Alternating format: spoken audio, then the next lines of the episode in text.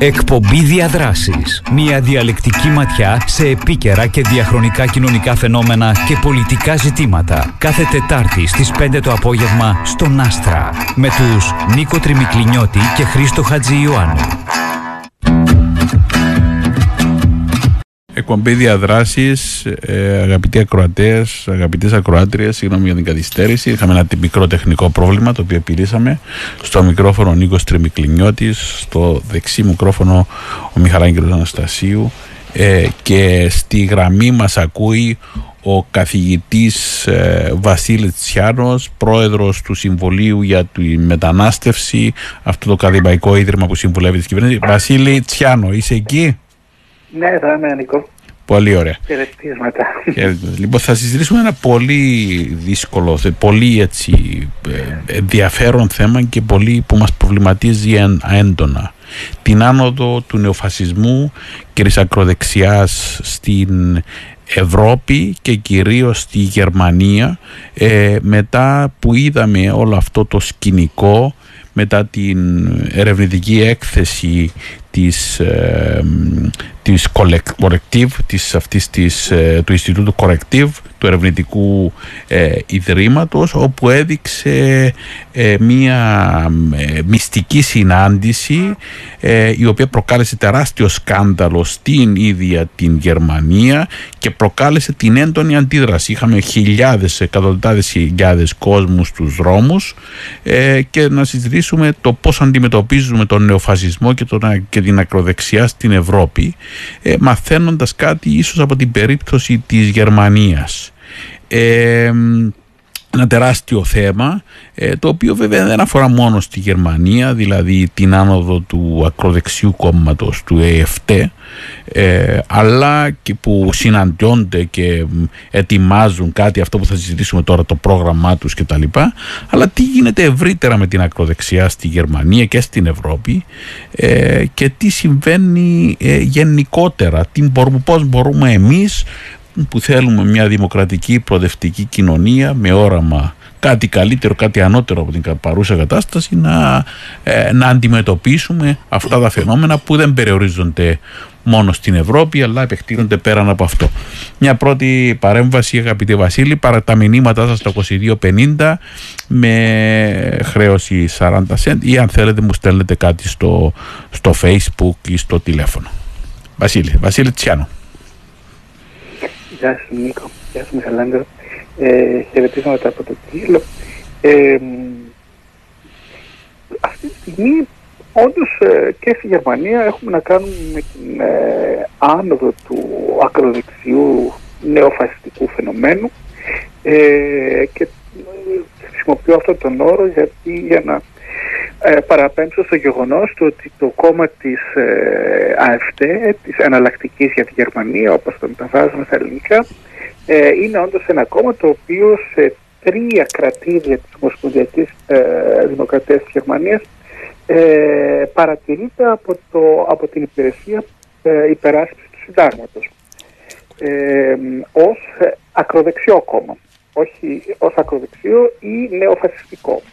Ε, Επίσης η νεολαία αυτού του κόμματος, η, νεο, η οργάνωση, η νεολαίκη οργάνωση του κόμματος ΑΕΦΤ, ε, επίσης ε, παρατηρεί, είναι αντικείμενο παρατήρησης και αξιολόγησης από, το, α, από την υπηρεσία προάσπισης του συντάγματος και έχει επίσης χαρακτηριστική επισήμως ως ε, ε, νεοφασιστική ε, νεολαίστικη οργάνωση.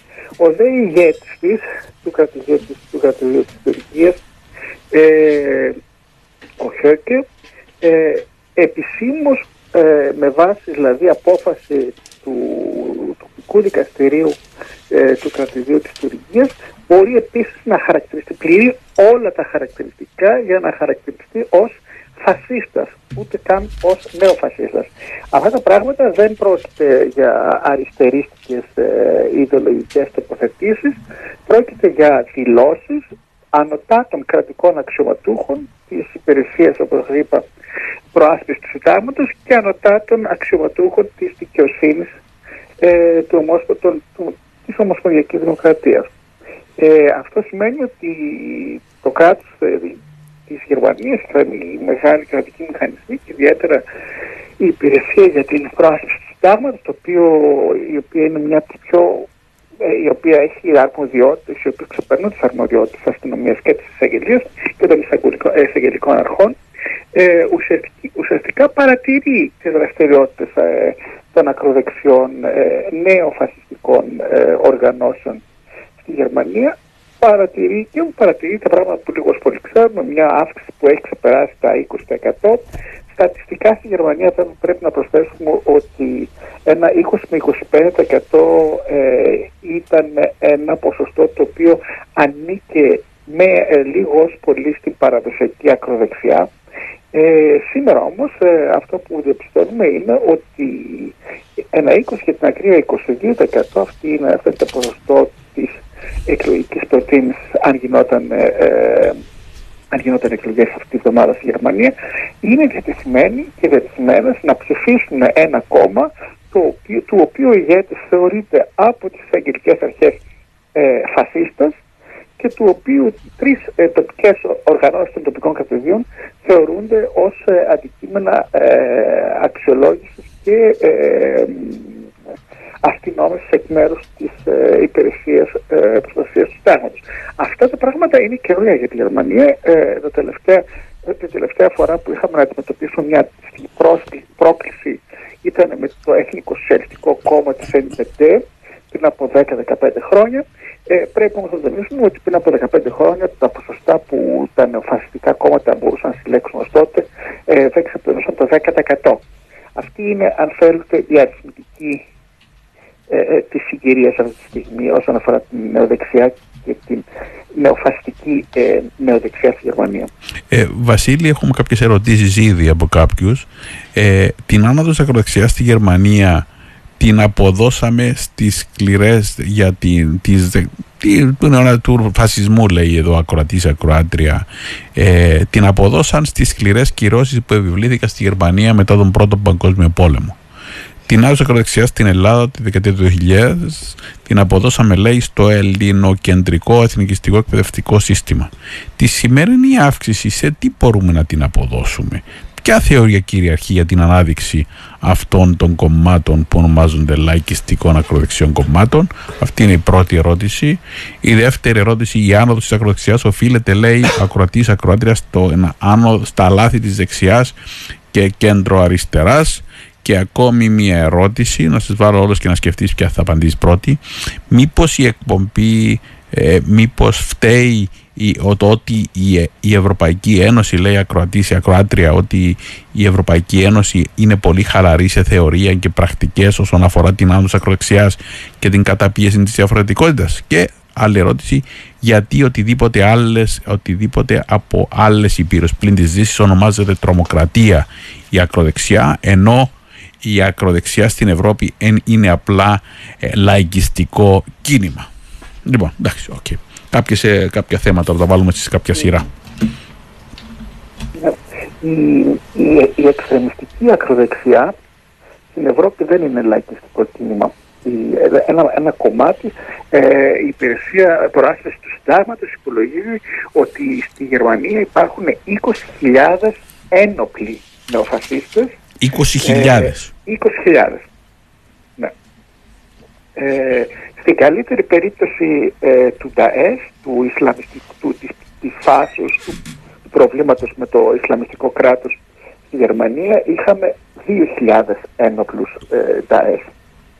Ως υποψήφιους δηλαδή ε, τρομοκράτες ε, Ισλαμιστές για να δούμε λιγάκι τα συγκριτικά. Ε, ναι, αλλά, ναι, αλλά στη Γερμανία ε, ο ορισμός της ακροδεξιάς είναι το, είναι το ίδιο όπως τους τρομοκράτες που τους βλέπουμε ή άλλη φάση ε, έτσι; Για τι 20.000 που μίλησα, μιλάμε για τρομοκρατία. Ναι. Είναι δηλαδή είναι, ε, ε, είναι 3.500 νεοναζί το, οι οποίοι έχουν περάσει στο περιθώριο. Ναι βρίσκονται εκτός νόμου δηλαδή. Ε, δεν ξέρει κανείς που βρίσκονται. Ε, και 20.000 ε, τους οποίους ε, η υπηρεσία προσπα... προστασίας του συντάγματος θεωρεί ότι ε, μπορούν να περάσουν σε μια διαδικασία ριζοσπαστικοποίησης με όψεις την δεξιά την άκρο δεξιά νεοφασιστική δημοκρατία. Άρα οι Γερμανοί ε, δεν είναι χαλαροί όπως ισχυρίζεται η ακροάτρια, ο Κροατής στο ότι στην αντιμετώπιση των νεοναζί είναι πολύ στο και της ακροδεξιάς. Είναι σοβαροί, δεν είναι όπως άλλες χώρες, όπως στη δική μας περιοχή. Η Γερμανία κατά δίωξη της ακροδεξιάς ε, είναι, ε, γίνεται με πολύ συστηματικό τρόπο, διότι εγώ παραδείγματος χάρη έχω μια σειρά από φοιτητές οι οποίοι ε, έχουν, οι οποίοι ήταν κάποτε οργανωμένοι νεοφασίστες, οι οποίοι λαμβάνουν ε, μέρος στα προγράμματα από ριζοσπατιστικοποίησης.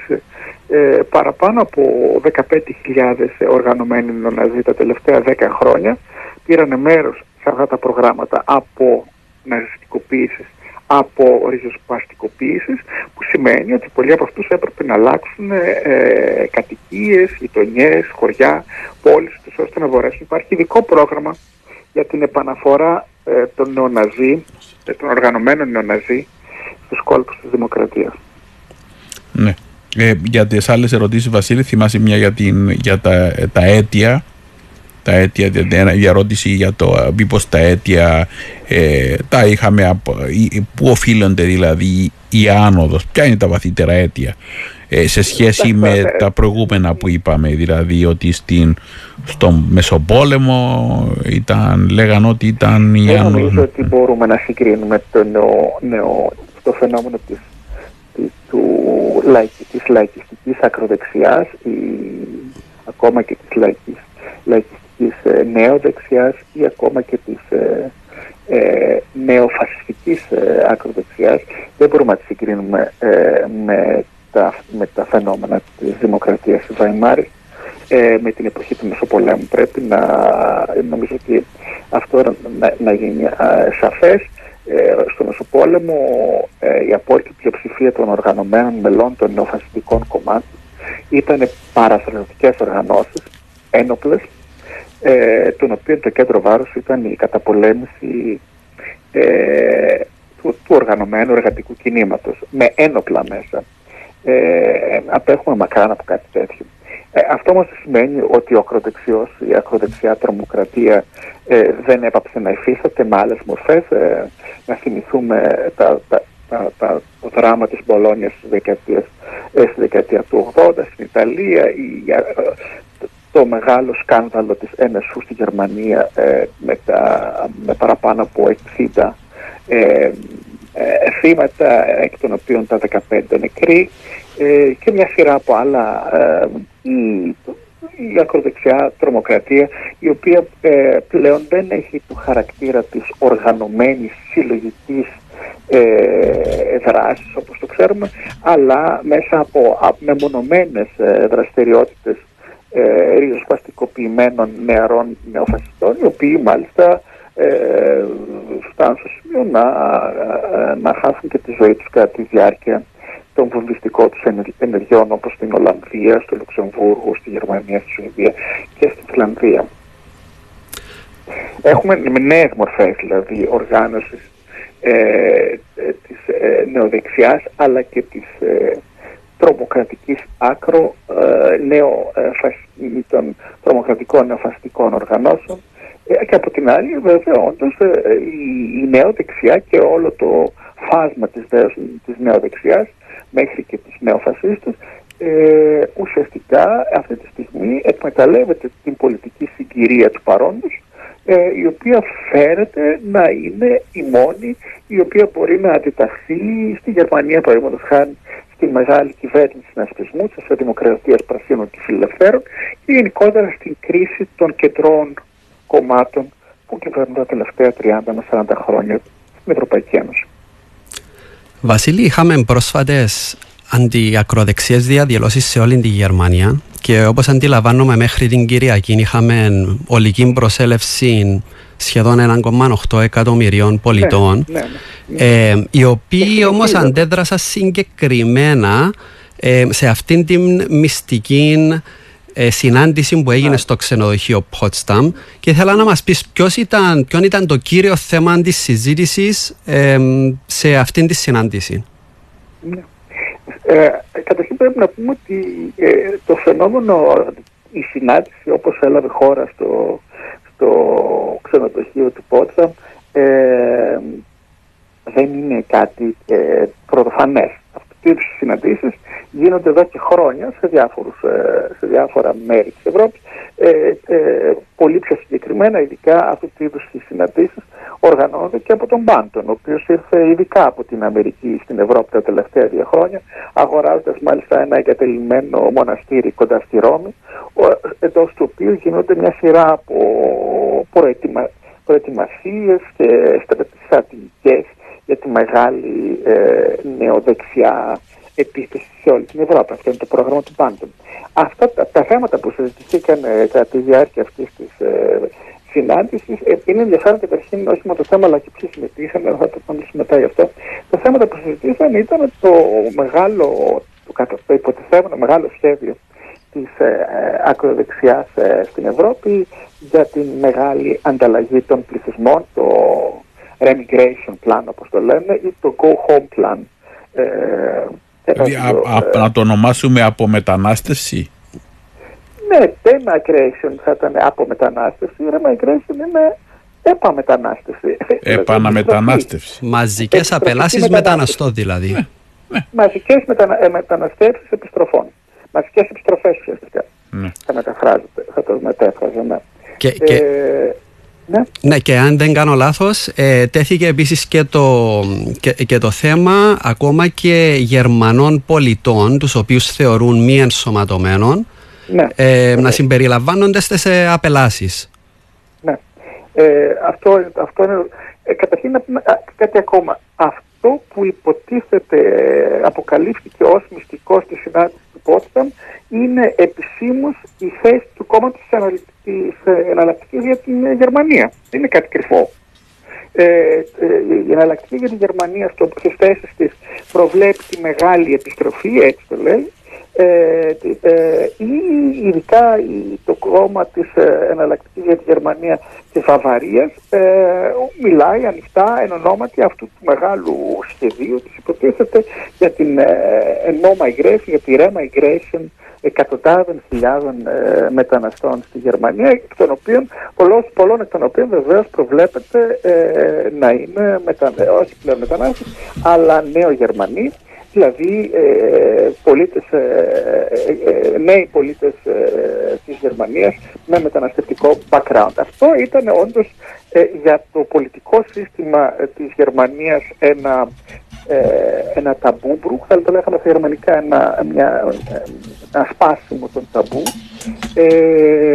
αλλά και ταυτόχρονα είναι κάτι το οποίο η ΑΕΦΤ εδώ και χρόνια το χρησιμοποιεί ως ένα από τα κεντρικά πολιτικά της λόγω και όχι μόνο η ΑΕΦΤ, όλα τα ακροδεξιά κόμματα στην Ευρώπη, ε, μάλιστα με συγκεκριμένες αναφορές ε, και με έμπνευση την Ουγγαρία, αλλά και πάνω απ' όλα για no immigration και no asylum migration, όπως ε, το προ, προβλέπει στην Ουγγαρία, αλλά και το Brexit, στη βάση της εμπειρίας του Brexit, αυτού του είδους οι μεγάλες ε, αφηγήσεις της ακροδεξιάς φαίνονται ως η realpolitik της, του ακροδεξιού πολιτικού προ, προτάγματος όσον αφορά τον έλεγχο αλλά και την αποσόβηση μετανάστευσης.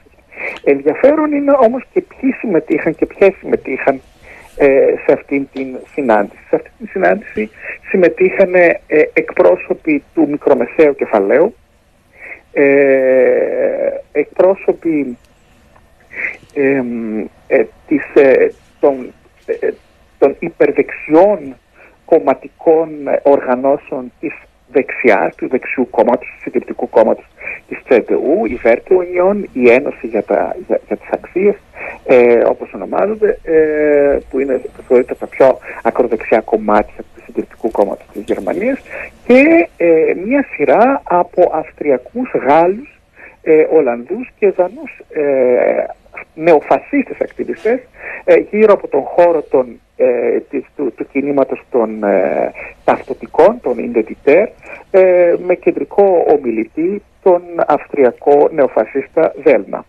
Αυτό δηλαδή που, που, που μας κάνει εντύπωση δεν είναι τόσο ο κρυφός χαρακτήρας των συναντήσεων, αυτό λίγος πολύ, τίποτα δεν είναι κρυφό ε, όσον αφορά τα ακροδεξιά ιδεολογήματα ε, γύρω από από τις φαντασιώσεις ελέγχου της μετανάστευσης, αλλά ε, είναι ξεκάθαρο ότι το αφήγημα της remigration, της μεγάλης ανταλλαγής ε, ή το αφήγημα του, της go home ε, πολιτικής είναι ε, πολιτικά ιδεολογήματα των οποίων το, το στίγμα φέρεται από, τις, ε, από τα μεγάλα νεοδεξιά think tank τα οποία ουσιαστικά μετανάστευσαν στην Ευρώπη μαζί με τον κύριο Μπάντον.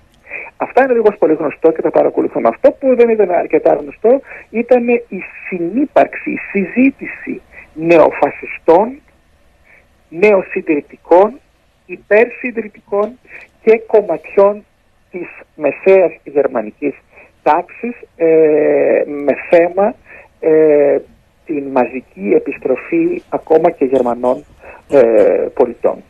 αυτό, αυτό, αυτό, ήταν που σκανδάλισε δηλαδή και δημιούργησε την κινητοποίηση.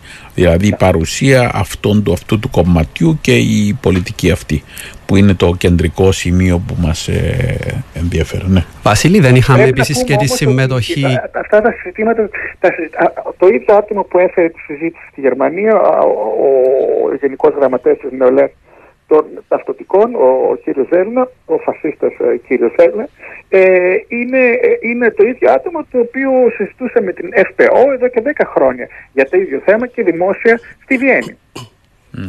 Βασίλη, δεν είχαμε επίσης τη συμμετοχή και μελών του κεντροδεξιού χριστι... ε, κόμματος της ναι, Χριστιανοδημοκρατία. Ναι. ναι. Ακριβώς. Η Βέρτε Ουνιόν, η Βέρτε Ουνιόν, η Ένωση για τις Αξίες, είναι ε, επίσημα μέλη της, ε, του, του κέντρου, του δεξιού κόμματο τη ΤΣΕΤΕΟΥ, τη Χριστιανοδημοκρατία τη Γερμανία, βεβαίω. Ε, είναι βαβαρή, η βαβαρή, το βαβαρικό κομμάτι, είναι η άλλη. Όχι, είναι, είναι, είναι, είναι αυτόνομη ε, ουσιαστικά φράξια mm. τη ε, Χριστιανοδημοκρατία, η οποία βεβαίω όμω εδώ και μία εβδομάδα έπαψε να είναι, έχουν χάσει το, τον τίτλο του μέλου.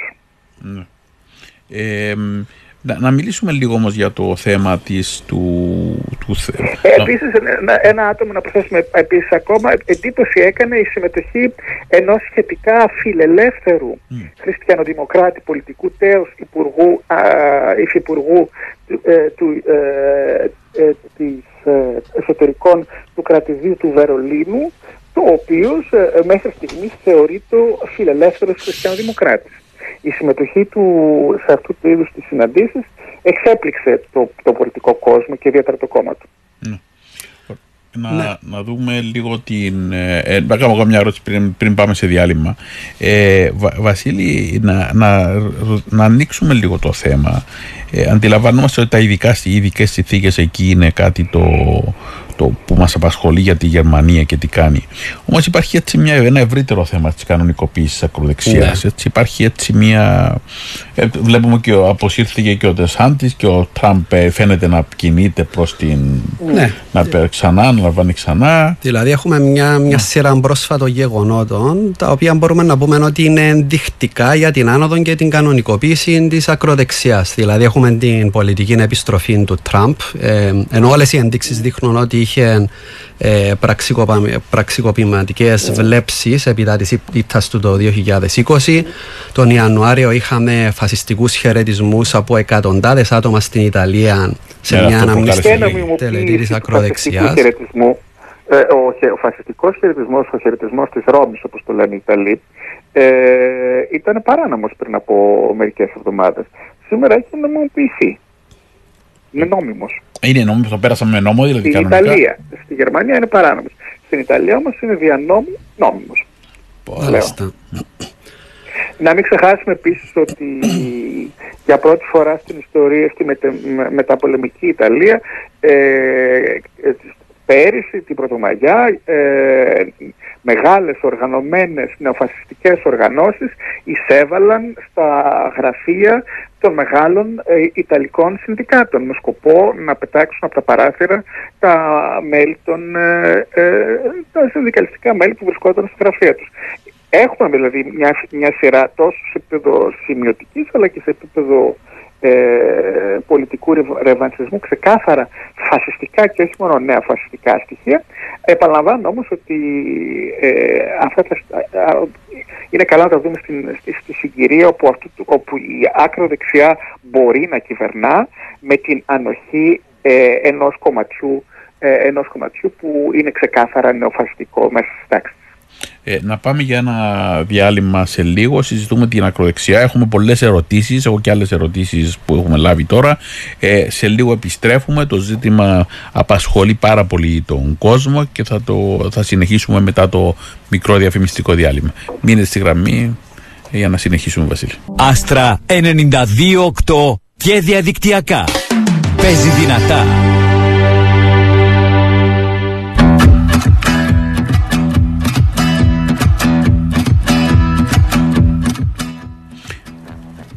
Εκπομπή διαδράσεις ε, συνεχίζουμε ε, με την, το θέμα μας με την άνοδο της ε, ακροδεξιάς, του νεοφασισμού με αφορμή το, το τι συνέβη και στη, τι συμβαίνει στη Γερμανία αυτή τη στιγμή με φιλοξενούμενο τον Βασίλη Τσιάνο, τον καθηγητή στο Πανεπιστήμιο του Κιέλου και πρόεδρο του Συμβουλίου για τους πρόσφυγες, ε, για, τους μετανάστες, για τη μετανάστευση στη Γερμανία που συμβουλεύουν και την κυβέρνηση πάνω στα θέματα αυτά. Λοιπόν, ε, είχαμε μιλήσει στο πρώτο μέρος, μας παρουσίασες Βασίλη το όλο τι συμβαίνει στη Γερμανία, τι, είναι, τι βρίσκεται πίσω από αυτή την άνοδο, πώς είναι οργανωμένη η κατάσταση και τι έχει σκανδαλίσει αν θέλεις την γερμανική πολιτική σκηνή. Όμως ας δούμε λίγο τα, έτσι, λίγο τα βαθύτερα αίτια της όλης κατάστασης, δηλαδή πώς τι είναι αυτό που οδηγεί τόσο στη Γερμανία όσο στην υπόλοιπη Ευρώπη όπως και στον υπόλοιπο κόσμο. Στην Αργεντινή είχαμε άνοδο ε, εξουσία ε, φασίστα, ακροδεξιού. Ε, μιλήσαμε ήδη για την Αμερική. Έχουμε, αν πάμε στην Ινδία έχουμε το μότι που είναι εκεί από καιρό. Δηλαδή υπάρχει ένα ευρύτερο φαινόμενο. Μιχαλάγγελ θέλει να ρωτήσει κάτι πάνω στα θέματα; Ναι. Ε, Βασίλη, έχουμε μια σειρά πρόσφατων ερευνών, κοινωνιολογικών ερευνών, που στην ουσία υποδεικνύουν ότι η άνοδος της ακροδεξιάς και η κανονικοποίηση της ακροδεξιάς οφείλεται σε τεράστιο βαθμό στην αφομοίωση και εφαρμογή ακροδεξιών πολιτικών και αφηγημάτων από κόμματα, από συστημικά κόμματα. Είτε είναι της συστημικής δεξιάς είτε της συστημικής αριστεράς. Και ήθελα να σε ρωτήσω σε ποιο βαθμό ισχύει αυτή η τάση και με ποιον τρόπο στη Γερμανία. Ναι. Ναι, θα συμφωνούσα γενικά με, την, ε, με αυτό το πλαίσιο ανάλυσης. Όντως, ένα μεγάλο κομμάτι της επιτυχίας ε, των ακροδεξιών κομμάτων έχει να κάνει με το γεγονός ότι μπορέσαν να επιβάλλουν την ε, μονοσεματική τους σχεδόν ατζέντα ε, στα κεντρό και συγκριτικά κόμματα.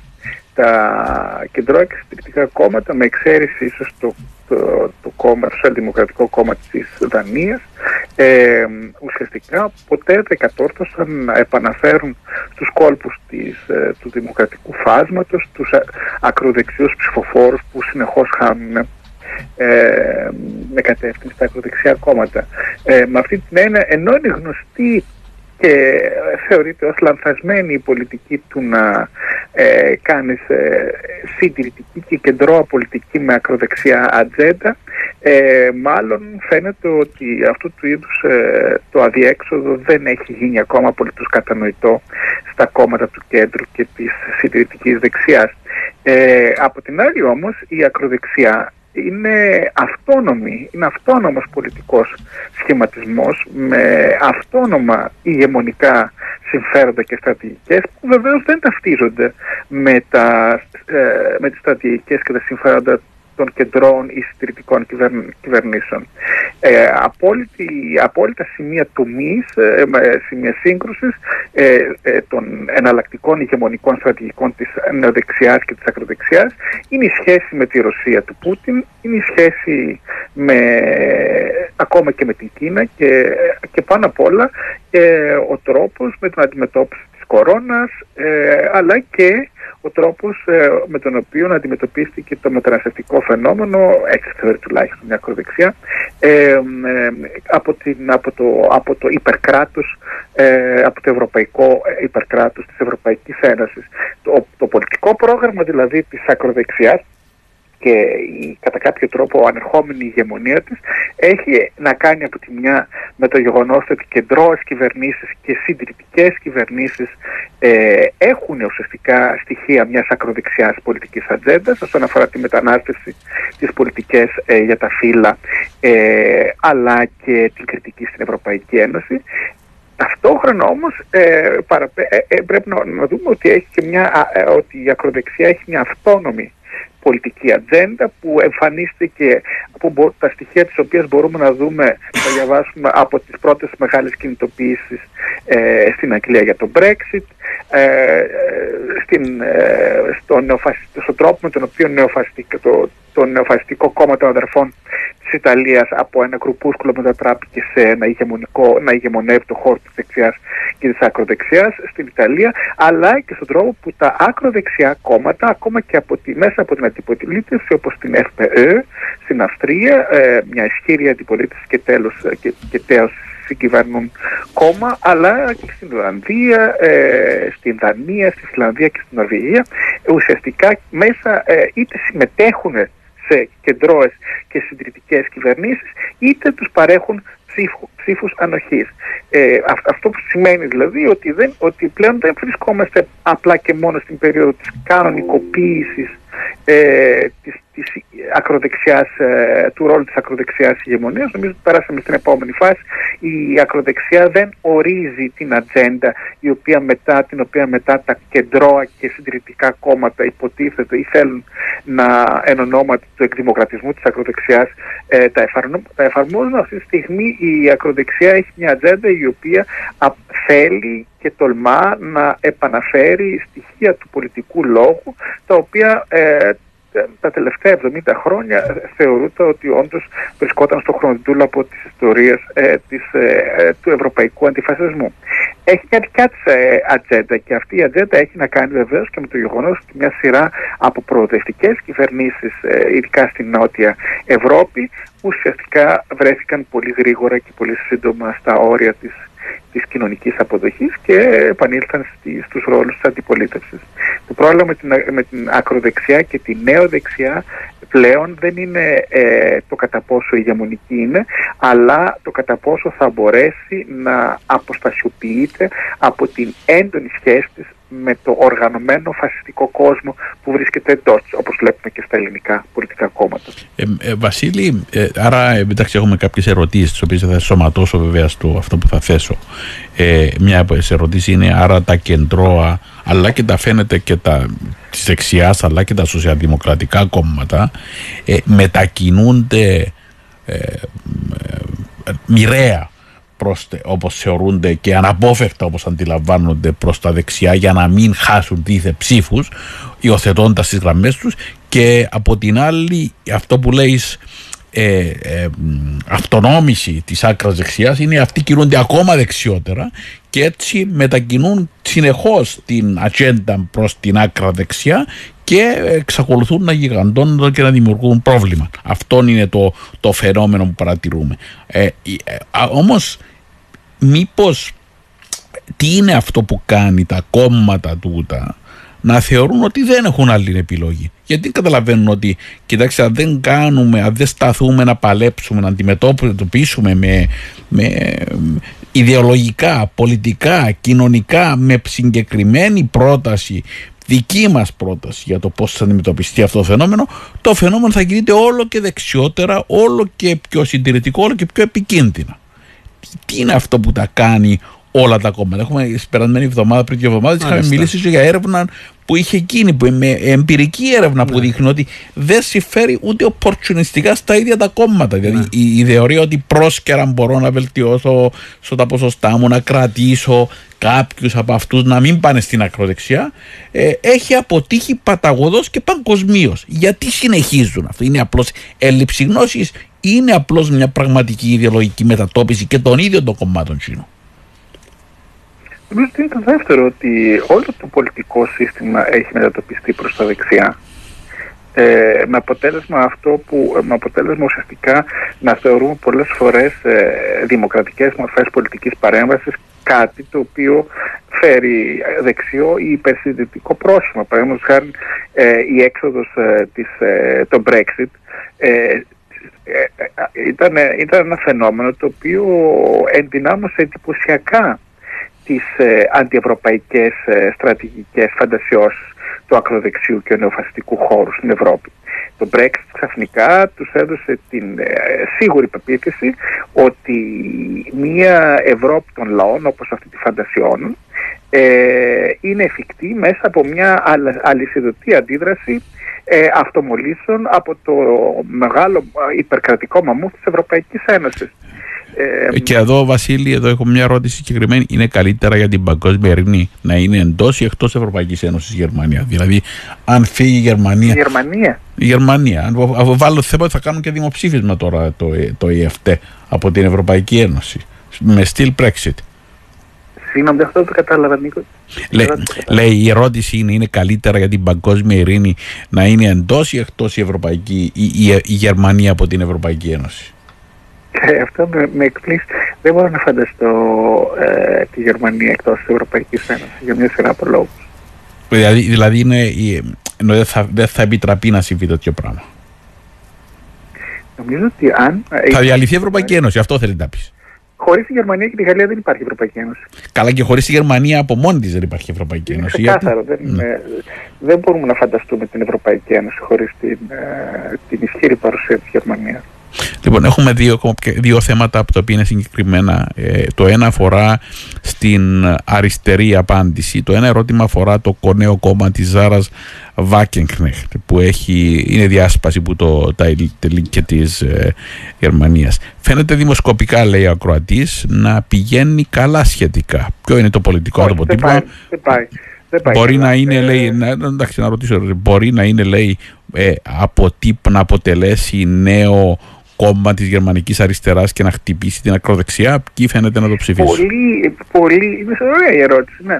Πολλοί και πολλές θα θέλανε ε, ε, το κόμμα της ε, Σάρα Βάγνικ να είναι αν μη τι άλλο ένα μεγάλο κομμάτι του αντιφασιστικού Firefox. Ε, θα μπορούσε μάλιστα και να λειτουργήσει ως τέτοιο. Το, δυστυχώς μέχρι στιγμής αυτό που βλέπουμε από τις δημοσκοπήσεις είναι ότι αρθριστικά τα δεδομένα του κόμματος της αριστεράς από το οποίο αυτομόλυσε η κυρία Σαραβάγνεχ και το κόμμα της Σαραβάγνεχ φέρει μάλιστα το όνομα της ιδίας στο τίτλο της ε, παραμένει στο ίδιο επίπεδο συμμετοχής ε, αριστερών ε, ψήφων όσο και πριν την απόσπαση. Δηλαδή ε, 11% είναι τα ποσοστά συνολικά της ε, αριστεράς στην Ανατολική Γερμανία και 5,5 με 6,5 τα ποσοστά της ε, ε, γερμανικής αριστεράς ε, στη Δυτική Γερμανία. Ε, ε αντίστοιχο ποσοστό ουσιαστικά 4,5 με 7% αποσπάει η Σάρα Βάγκλινες στο κρατήριο της Θουριγγίας και 5% το κόμμα της αριστεράς. Δηλαδή συνολικά παραμένουν δυστυχώς στο ίδιο επίπεδο ψηφοφόρων όσο και πριν τη διάσπαση. Η, η, η ιδέα και η ελπίδα ενός μεγάλου κομματιού του πολιτικού συστήματος της Γερμανίας, όχι μόνο της ιδέας της Άρα Βάγνερ, ότι με το κόμμα της θα μπορέσει να αποσπάσει ψήφους από την ακροδεξιά και να σπάσει την ενερχόμενη, ανερχόμενη ε, ακροδεξιά ηγεμονία, δηλαδή το σπάσιμο του τείχους του 33% που αναμένεται να συμβεί τους επόμενους μήνες ε, σε τρία κρατήδια της Ανατολικής Γερμανίας. Ε, αυτή τη στιγμή δεν μπορεί κανείς ε, να πει με, με, βεβαιότητα ότι θα είναι εφικτό. Ναι. Ε, ε, Βασίλη, έχουμε δύο άλλα θέματα τα οποία πρέπει να σου δείξουμε. Το ένα λέει η ανικανότητα κυβέρνησης του, του Traffic Light να κυβερνήσει με πρόγραμμα κόκκινο SPT, κίτρινο FTP και πράσινο για τους πράσινους οδηγεί τον κόσμο στο EFT. Αυτή είναι η πρώτη ερώτηση. Και η δεύτερη σχετίζεται με την στάση της Γερμανίας στην, για τη Γάζα και, και την κατάσταση εκεί στην, με, τη, με το Ισραήλ. Ποιος, πώς μπορεί ο πόλεμος στη Γάζα από τον Ιντερνετ να χρησιμοποιείται για μετακίνηση του κόσμου προς τα αριστερά; Και το άλλη ερώτηση μήπως η άνοδος της φασιστικής δεξιάς έχει σχέση με την κρίση στην Παλαιστίνη; Κάτι ευρύτερο που έχει να κάνει με το θέμα της σχέσης αυτής, της πολύ προβληματικής σχέσης. Ακούσαμε μάλιστα και από την κυβέρνηση του, η γερμανική κυβέρνηση, ότι θέλει να κάνει παρέμβαση προς όφελος τους γενοκτονικού Ισραήλ σε βάρος. Θα ναι, κάνει. Θα κάνει, ναι, ναι, ναι, ναι, ναι, θα έκανε δήλωση. Ε, ναι. Δεν νομίζω ότι υπάρχει σχέση μεταξύ ε, ανόδου της ακροδεξιάς και της φιλο-Ισραηλινής ε, πολιτικής των γερμανικών κυβερνήσεων. Αυτό που σίγουρα έχει σχέση όμως έχει να κάνει με το, έχει να κάνει με το γεγονός το ότι ένα μεγάλο κομμάτι του κόσμου που παλιότερα ψήφιζε αριστερά στην Ανατολική Γερμανία με φιλορωσικές μορφές πολιτικής κοινωνικοποίησης, δεν ήταν στα ελληνική αναγκαστικά, αλλά με μια σταθερή αξία, ένα σταθερό αξιακό προσανατολισμό της Σοβιετική Ένωση ή μετά τη Ρωσία, ένα γύρω στα 20% αυτού του κόσμου ε, ψηφίζει αυτή τη στιγμή ακροδεξιά.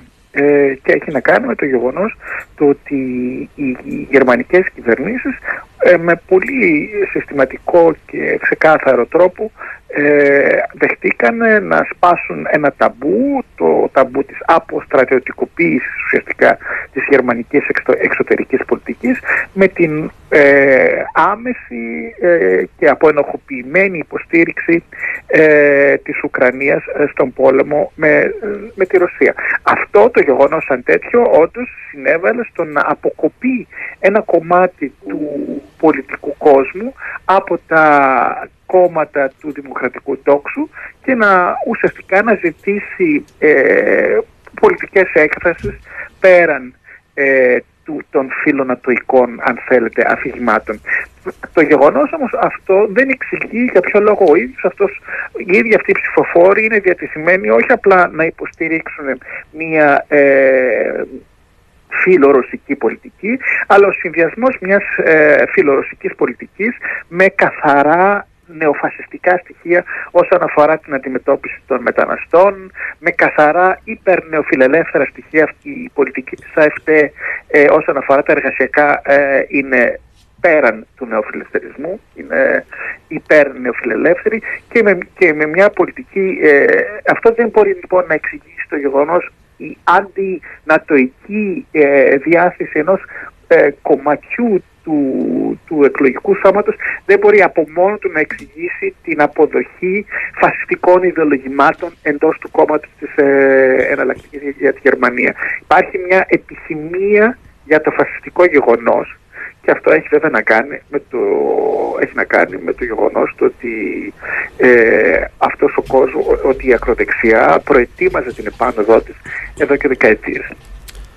Βασίλη, με την αποχή τι γίνεται στη Γερμανία; Δηλαδή, μιλάμε μόνο για μεταφορά ψήφων προς τη δεξιά κατεύθυνση ή μιλάμε για άτομα τα οποία αποσύρουν τη ψήφων τους γενικά από το πολιτικό σύστημα και ως επέκταση μεγαλώνει η ακροδεξιά η οποία, έχει, η οποία είναι πιο συσπηρωμένη. Ε, ναι, η, η ακροδεξιά μπορεί να συσπηρώνει και να δραστηριοποιεί ένα 5 με 7% του, εκλα... του, εκλογικού ε, σώματος το οποίο δεν συμμετείχε στις ε, εκλογές. Δεν εξηγεί όμως τα άλλα 12 ή 14%. Βασίλη, έχουμε, επειδή κοντεύουμε στο τέλος, έχουμε δύο ακόμα σχόλια, δύο ερωτήσεις. Το ένα, το AFT είναι καθαρά ακροδεξιό κόμμα με, με νεοναζιστικές υποδομές και οναζιστικά στελέχη. Όμως όχι όλο το κόμμα είναι ναζιστικό. Ταυτόχρονα θέσει του για την οικονομία δεν διαφέρουν από το ΣΕΤΕΟΥ και το FTP. Ε, η αύξηση τους οφείλεται κυρίως στην πολιτική και τις θέσεις του ΕΕΦΤ για στη μεταναστευτική πολιτική. Μεγάλη μερίδα του γερμανικού λαού δεν συμφώνησαν με την ανεξέλεκτη των μεταναστών προσφύγων και σήμερα Ουκρανών υποτιθέμενων προσφύγων, λέει εδώ ένας. Εδώ ένας, κάποιος ακροατής, ναι, ακροάτρια. Ναι. Και υπάρχει και μια άλλη ερώτηση. Μπορούν τα νέα κόμματα, κινήματα να καταπολεμήσουν την ακροδεξιά σε επίπεδο δημαρχιακό, municipality, ας πούμε το, ε, ας πούμε εκεί το, ναι. το Volt έχει θέση στην Κολονία, στο Μόναχο, στην Φραγκφούρτη και είναι Ευρωπαϊκό κόμμα. Έχουμε το και εδώ στην Κύπρο, λέει το Volt Ακροατής Ακροάτρια. Mm-hmm. Τι σχολιάζεται και σε σχέση με τούτο, θυμίζει, λέει ότι δημιουργήθηκαν για να καταπολεμήσουν, λένε, τον εθνικισμό αυτά τα κόμματα. Λοιπόν, και ένα έτσι γενικό σχόλιο για, την, για το πώς αντιμετωπίζει το φαινόμενο αυτό πριν κλείσουμε ε, στην ε, την εκπομπή μας, αγαπητέ Βασίλη.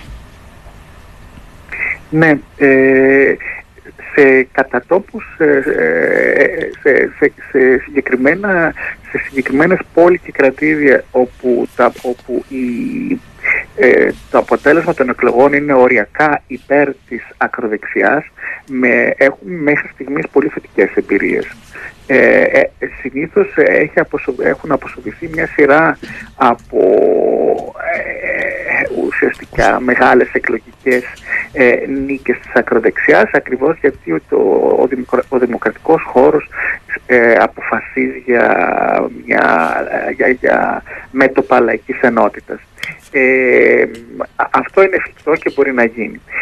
και γίνεται. Ε, αυτό όμως το οποίο όντως ε, είναι το μεγάλο και δυνατό χαρτί της ακροδεξιάς ε, και όντως πολύ σωστά και θα συμφωνούσα με τον ακροατή ακροάτρια είναι το μεγάλο ζητούμενο του, μετα, του, του, του μεταναστευτικού στη Γερμανία πρέπει να φανταστείτε ότι για, για ένα μεγάλο κομμάτι του, του, του εκλογικού σώματος στη Γερμανία το μεταναστευτικό έχει δύο μεγάλες προκλήσεις. Η μία ήταν το 2015-16 ε, και η δεύτερη ήταν με το Ουκρανικό.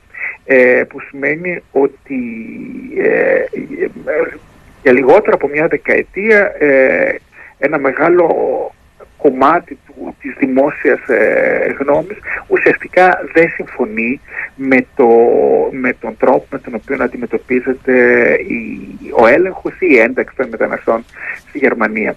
Ε, αυτό σε συνδυασμό με, την με τον φιλονατοϊκό προσανατολισμό των ε, κυβερνήσεων ουσιαστικά συνέβαλε στην αυτονόμηση ενός μεγάλου κομματιού της γερμανικής κοινωνίας από όλα τα άλλα πολιτικά κόμματα και την ακροδεξιά ριζοσπαστικοποίησή της. Μάλιστα. Μάλιστα. Και η αντιμετώπιση του, μια, μια γραμμή και κλείνουμε. Ο μόνος τρόπος ε, στα γερμανικά το λέμε ότι ο καλύτερος αντιφασισμός είναι χειρονακτική εργασία. δηλαδή, δηλαδή, εξήγα μας το λίγο. Ε, στο δρόμο πέραν ε, του αστείου ε, η, η, η, απάντηση, η απάντηση στα νεοφασιστικά, στα, στις νεοφασιστικές προκλήσεις είναι ο δρόμος και μεγάλες κινητοποίησεις. Είναι το μόνο πράγμα που μπορεί να στερήσει την αυτοπεποίθηση των ακροδεξιών.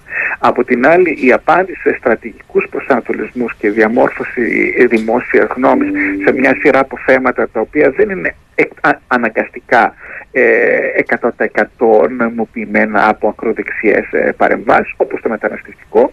Ε, εκεί η απάντηση πρέπει να δοθεί πολιτικά με την πολιτική απομόνωση αυτών των ε, χώρων και, την, και μια επιχειρηματολογία η οποία δεν, δεν περιορίζεται απλά και μόνο στην, στην αναφορά στατιστικών ε, και νομολογιών εν ονόματι του ανθρωπισμού. Νομίζω ότι η πρόκληση της ακροδεξιάς είναι μια πρόκληση για την αριστερά να επανέλθει με έναν ε, λαϊκό ανταγωνιστικό χαρακτήρα όσον αφορά ζητήματα που αφορούν και την ταυτότητα της αριστεράς που είναι η υπεράσπιση της δημοκρατίας με κάθε μέσο. Ωραία, αγαπητέ Βασίλη Τσιάνος, σε ευχαριστούμε πάρα πολύ για αυτή την παρέμβαση. Ε, να κρατήσουμε ότι πρέπει να αντιμετωπίσουμε το φαινόμενο αυτό με αυτοπεποίθηση και η απάντησή μας είναι μαζικές κινητοποιήσεις αλλά και φαντασία και πρόταση συγκεκριμένη και υπεράσπιση των βασικών αρχών και θέσεών μας. Με αυτά, σε αυτή την ιδέα να καληνυχτήσουμε και θα τα πούμε την ερχόμενη εβδομάδα. Να είστε καλά. Γεια σας.